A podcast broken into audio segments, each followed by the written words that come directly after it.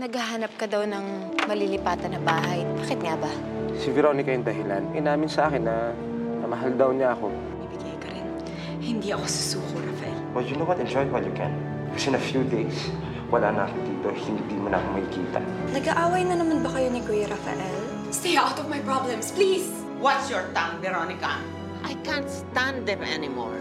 Hindi ko na kayang makasama sila sa isang bahay. Uupa ka raw ng isang kondo, isama mo lang kami ni Monique, okay? Magpaganda. Kasi malapit na malapit ka na maging Mrs. Rafael de Guzman.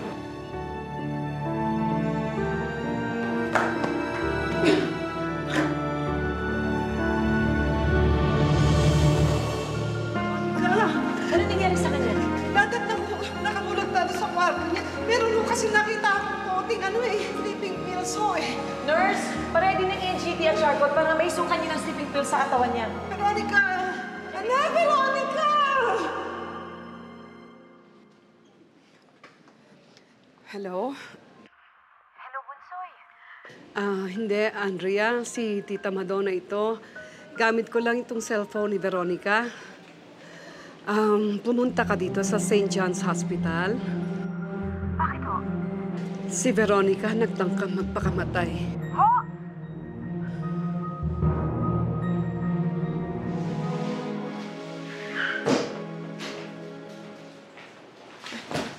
Veronica? Veronica? Veronica? Huwag ka na mag-alala. Ligtas na siya. Ano ho ba nangyari? Ano, ano ginawa niya? Marami siyang nainom na sleeping pills. Halos maubos niya yung laman ng bote. Bakit ho?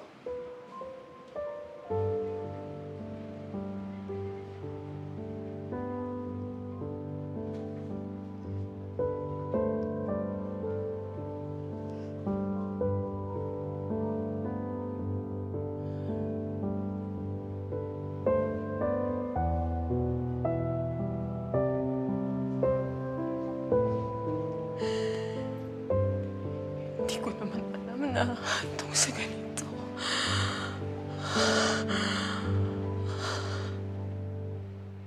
Alam kong mahal niya si Rafael. Pero hindi ko inakalang kaya niyang itapon ang buhay niya ng ganun-ganun lang.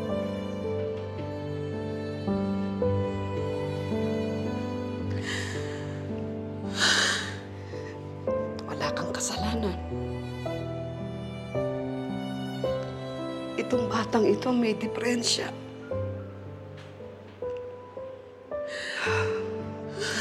Nakutuban ko na noon pa.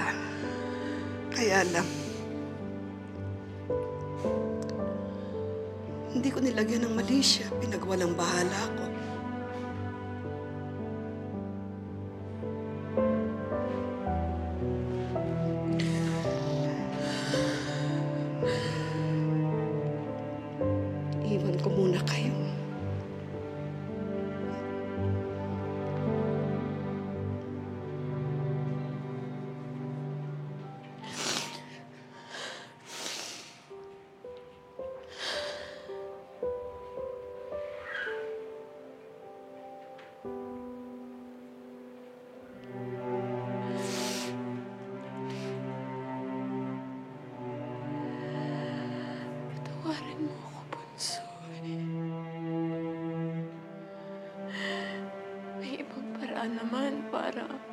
Mahalin ka ni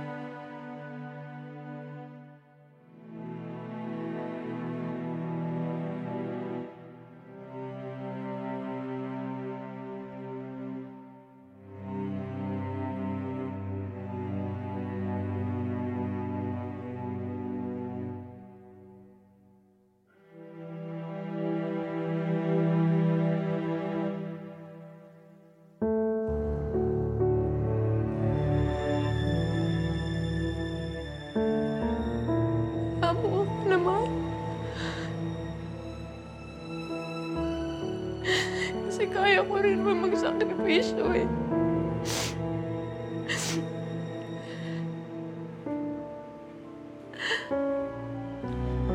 At gagawin ko yun. Para lang sa kaligayahan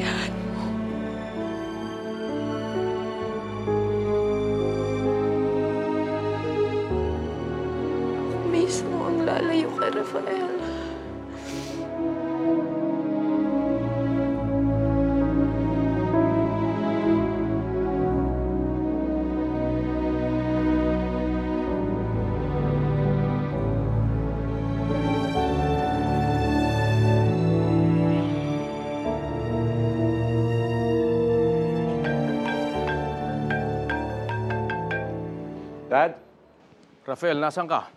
We've been calling you all night. Ah, Dad, sorry. Hindi ko nasilap ang phone ko. I'm just here at home. Ano nangyayari? Andi dito kami sa hospital.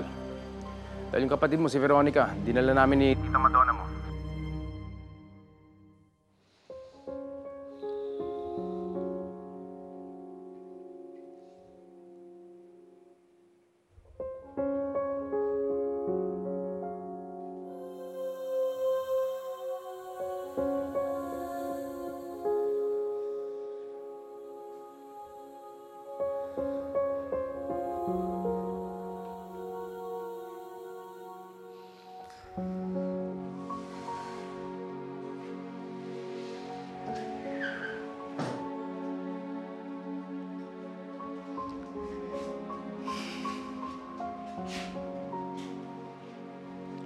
Naman at nagising ka na.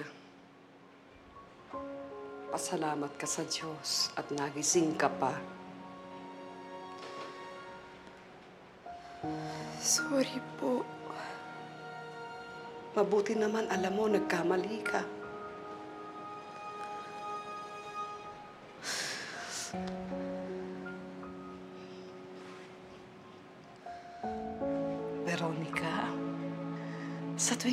Maiisip mong nag-iisa ka, lumingon ka.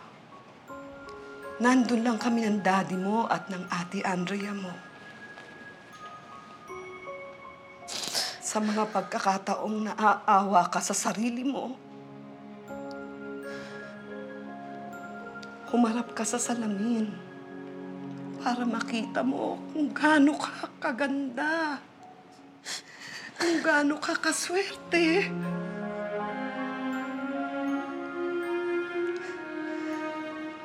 Napakapalad mo para itapon lang ng ganun-ganun ang buhay mo.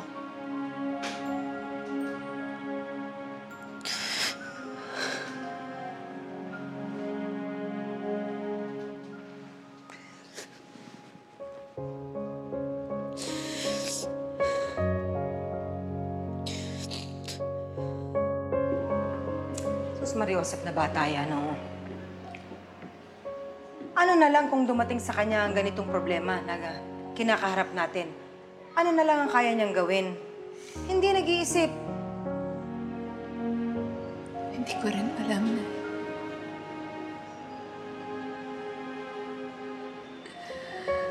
Alam niyo, Nay, mahal ko si Rafael, Nay. Hindi ko kakayanin na mawala siya sa buhay ko.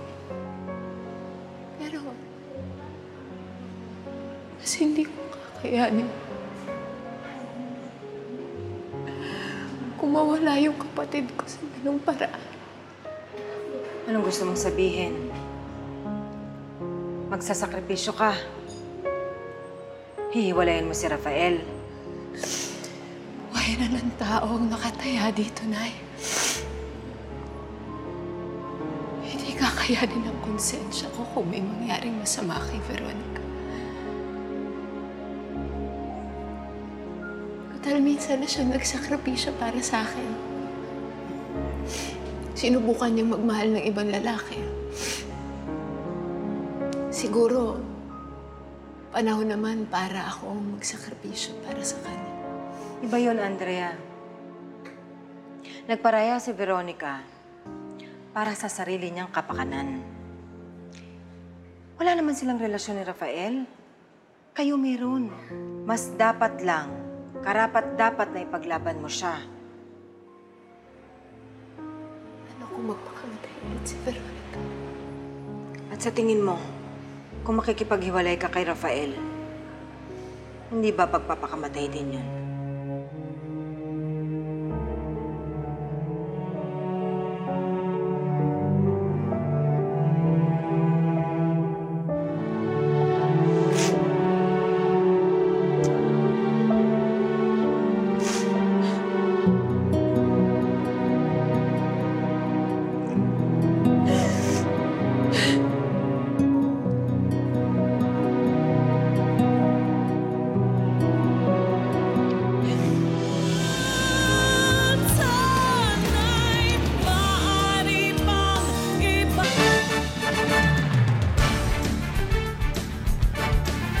Pinagkokomento na ng Korte Suprema si dating NTF-LCAC spokesperson Lorraine Badoy hinggil sa mga pahayag niya at mistulang pagbabanta pa laban sa isang hukom.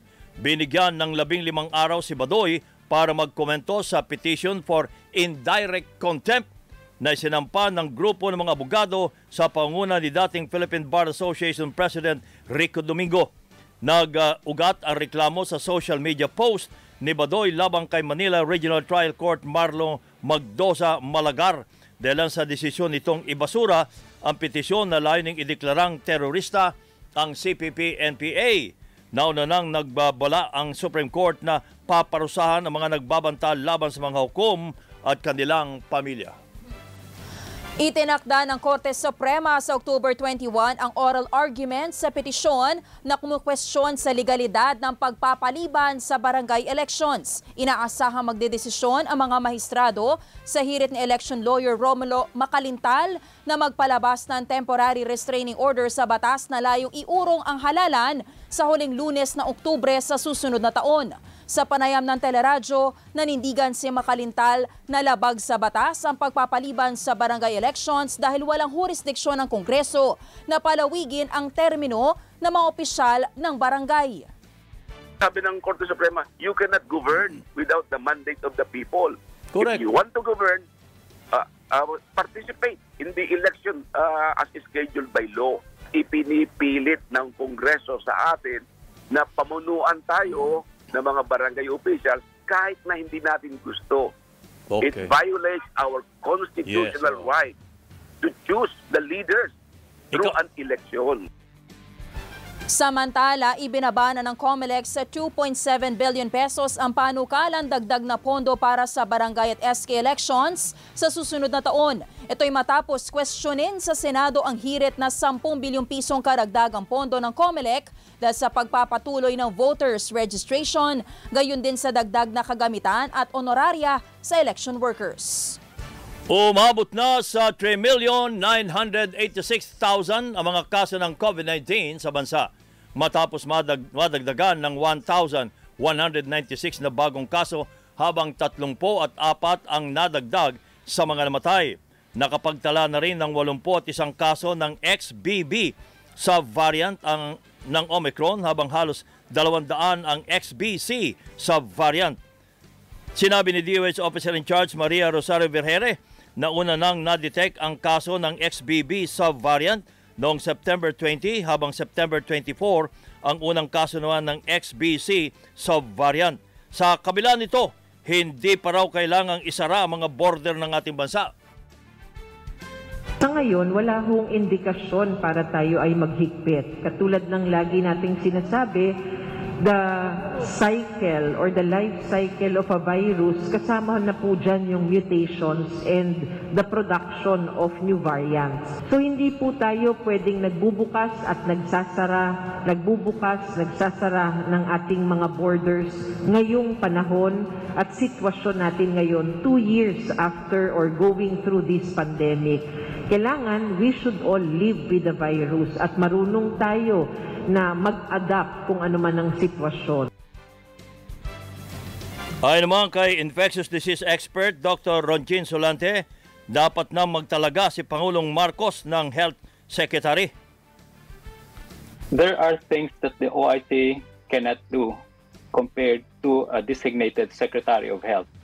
And moving forward, especially planning, no, kung ano man yung direction na gusto natin uh, in this uh, with the evolving variants of concern, ganit lahat, no, including mga policies, importante na the President should now appoint someone in the, as a Secretary of Health to really put us in terms of uh, uh, ano ba talaga ang ang direction ng ng ng gobyerno natin in terms uh, of health, no? Samantala, inaprobahan na ang paggamit ng bakuna ng Sinovac para sa mga anim hanggang labing pitong taong gulang, 6 to 17 years old, na mga bata sa bansa. Nauna nang inaprobahan ang mga bakuna ng Pfizer at Moderna para sa naturang age group. Iniimbestigahan na ng Department of Health ang mga kaso ng hand, foot, and mouth disease sa Batangas. Ito'y matapos umabot na sa migit isang daang bata ang tinamaan ng sakit sa bayan ng San Pascual. Sinabi ni Municipal Health Officer Dr. Joan Matira na pinag-isolate na ng sampung araw sa kanilang bahay ang mga bata na tinamaan ng HFMD. More on symptomatic, paracetamol, um, vitamin C. Hindi kasi din pwedeng ma-dehydrate, so oral rehydration solution para hydrated yung bata.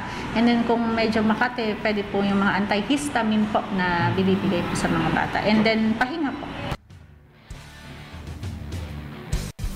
Bukod po sa San Pascual, nakapagtala na rin ang kaso ng HFMD sa Batangas City at iba pang bayan sa Batangas.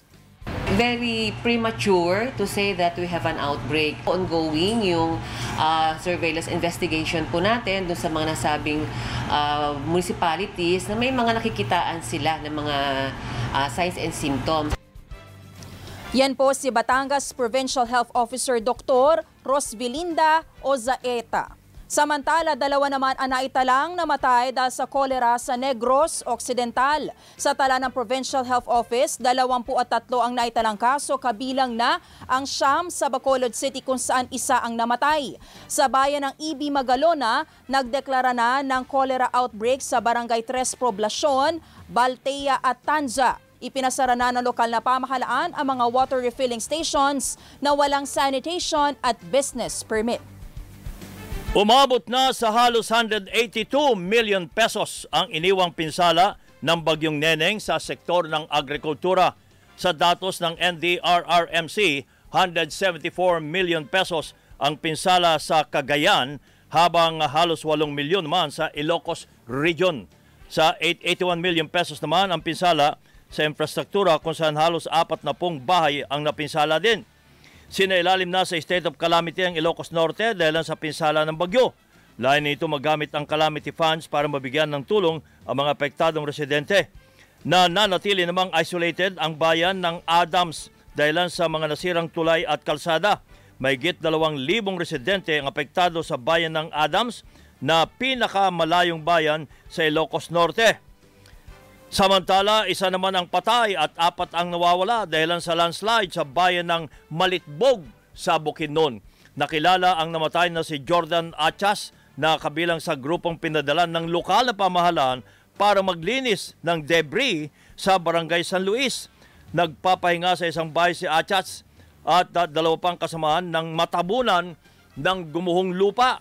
Patuloy naman ang search at rescue operation sa apat na nawawala kabilang na ang driver at operator ng backhoe na naglilinis din sa gumuhong lupa at bato sa naturang lugar.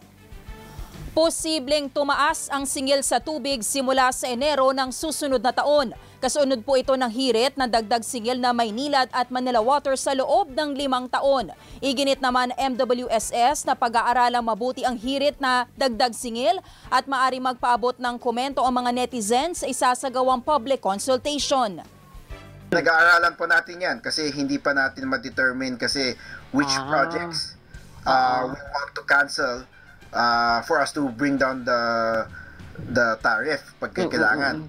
Kasi po, uh, lahat po ito, ito pong computation na ito, ay pinag-aaralan po yan. Uh, nagkaroon po tayo ng rate rebasing consultant. Ito po ay pinag-aaralan nila since March pa po sila nagsimula. Si MWSS Chief Regulator Patrick T. Nanawagan ang ilang senador kay Pangulong Marcos na magtalaga na ng Agriculture Secretary. Sinabi ni Senador Coco Pimentel na hindi sapat na uh, hindi sapat na ang Pangulo ang mga siwa sa kagawaran dahil sa dami ng kanyang responsibilidad bilang pinuno ng bansa. Kailangan magtalaga na ng Agriculture Secretary para mapabilis na matugunan ang krisis sa pagkain at iba pang problema sa sektor ng agrikultura. Nakita ko sa designation nila rito, they just designated an undersecretary na senior undersecretary para lang magkaroon ng hierarchy, para nga mayroong magkukumpas sa departamento. But if there's a secretary, alam na nila sino magkukumpas sa departamento, it's the secretary. Uh, they needed to do, they needed to make that distinction sa mga undersecretaries because theoretically supposed to be pantay-pantay lang sila. Tiniyak naman ng Department of Agriculture na tinutulungan ng mga magsasaka kabilang na ang pamahagi ng binhi para mapalagas ang produ- mapalakas ang produksyon ng pagkain sa bansa. Umaaray na ang mga magsasaka Yun. sa bagsak presyo ng palay sa Occidental Mindoro. Ayon sa magsasakang si Manel Palpita, nalulugi sila dahil mahigit 13 pesos na lang ang bilihan ng kada kilo ng palay mula sa ani.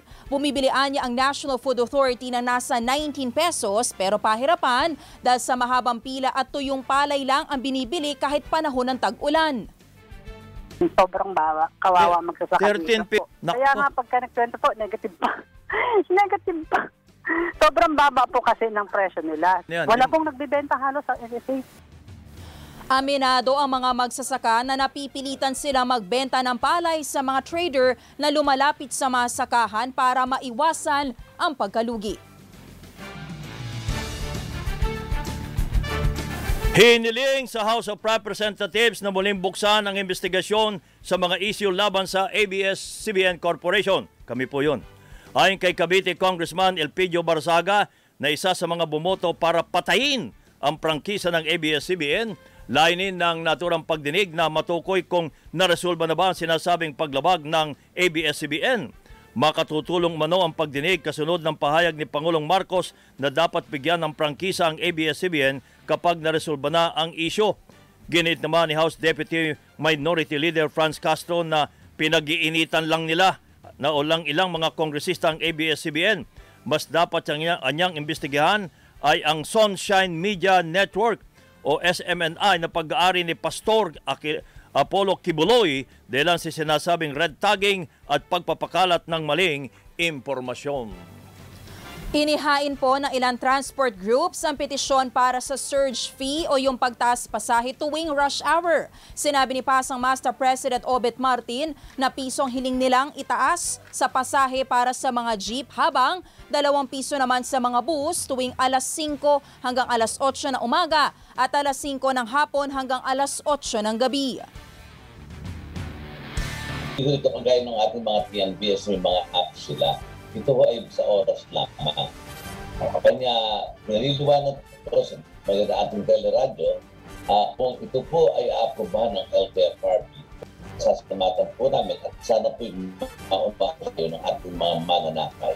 Gawa nga po na itong taas presyo ng petroleum product.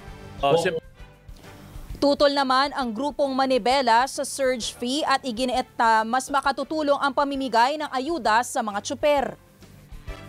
Eh, sa ngayon po kabayan, ang hirap nga po kung halimbawa maaprubahan man yan, kukuha na naman po ba kami ng bagong taripa? Magbabayad na naman po ba kami ng ah, panibagong ah, taripa na ilalagay po sa aming mga sasakyan? Ay, Hanggang ngayon kayo- kabayan, hindi pa rin nare-resolve yan kasama. ng Yan po si Manibela President Mar Valbuena.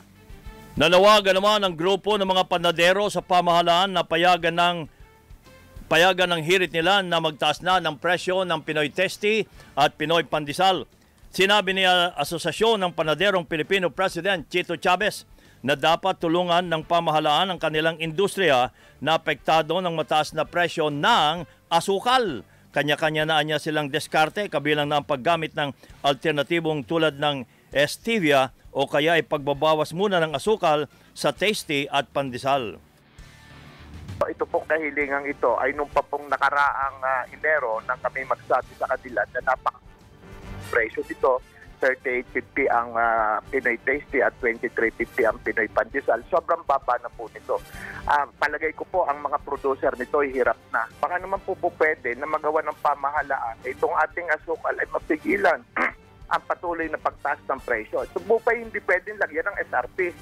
Para kami naman pong gumagamit nito ay hindi ganito kasakit sa industriya na magtitinapay. Alam Si Asosasyon ng Panaderong Pilipino President Chito Chavez. Spotlight. Good morning, Miss Genial Krishnan. Good morning. Good morning, kabayan na Joyce. Sa ating showbiz spotlight, sa kauna-unahang pagkakataon, nagsalita na si Maricar Reyes sa kinasangkutang kontrobersya noong 2009 na itinuturing niyang darkest chapter ng kanyang buhay. Sa Instagram Live, ibinahagi ni Maricar na nakatulong sa kanyang paghilom ang paglikha sa autobiography ng pamagat na Maricar tinatalakay sa libro ang kanyang mga pinagdaan ng hamon sa buhay at hinihikayat ang mga may kaparehong karanasan na huwag sumuko dahil hindi sila nag-iisa sa mga pagsubok. If you guys are going through something that is mabigat or something na you know, mahirap and you don't know how to solve it, ganyan, parang there's really a process. And don't be, don't be too hard on yourself if you feel like parang ang tagal. Kasi ako nga, di ba, 12 years bago ako naging okay enough to really talk about it. Para sa showbiz spotlight, ako si Gainel Krishna. Balik sa inyo, kabayan. Maraming salamat po, Miss Geniel Krishnan, na bagong hairdo.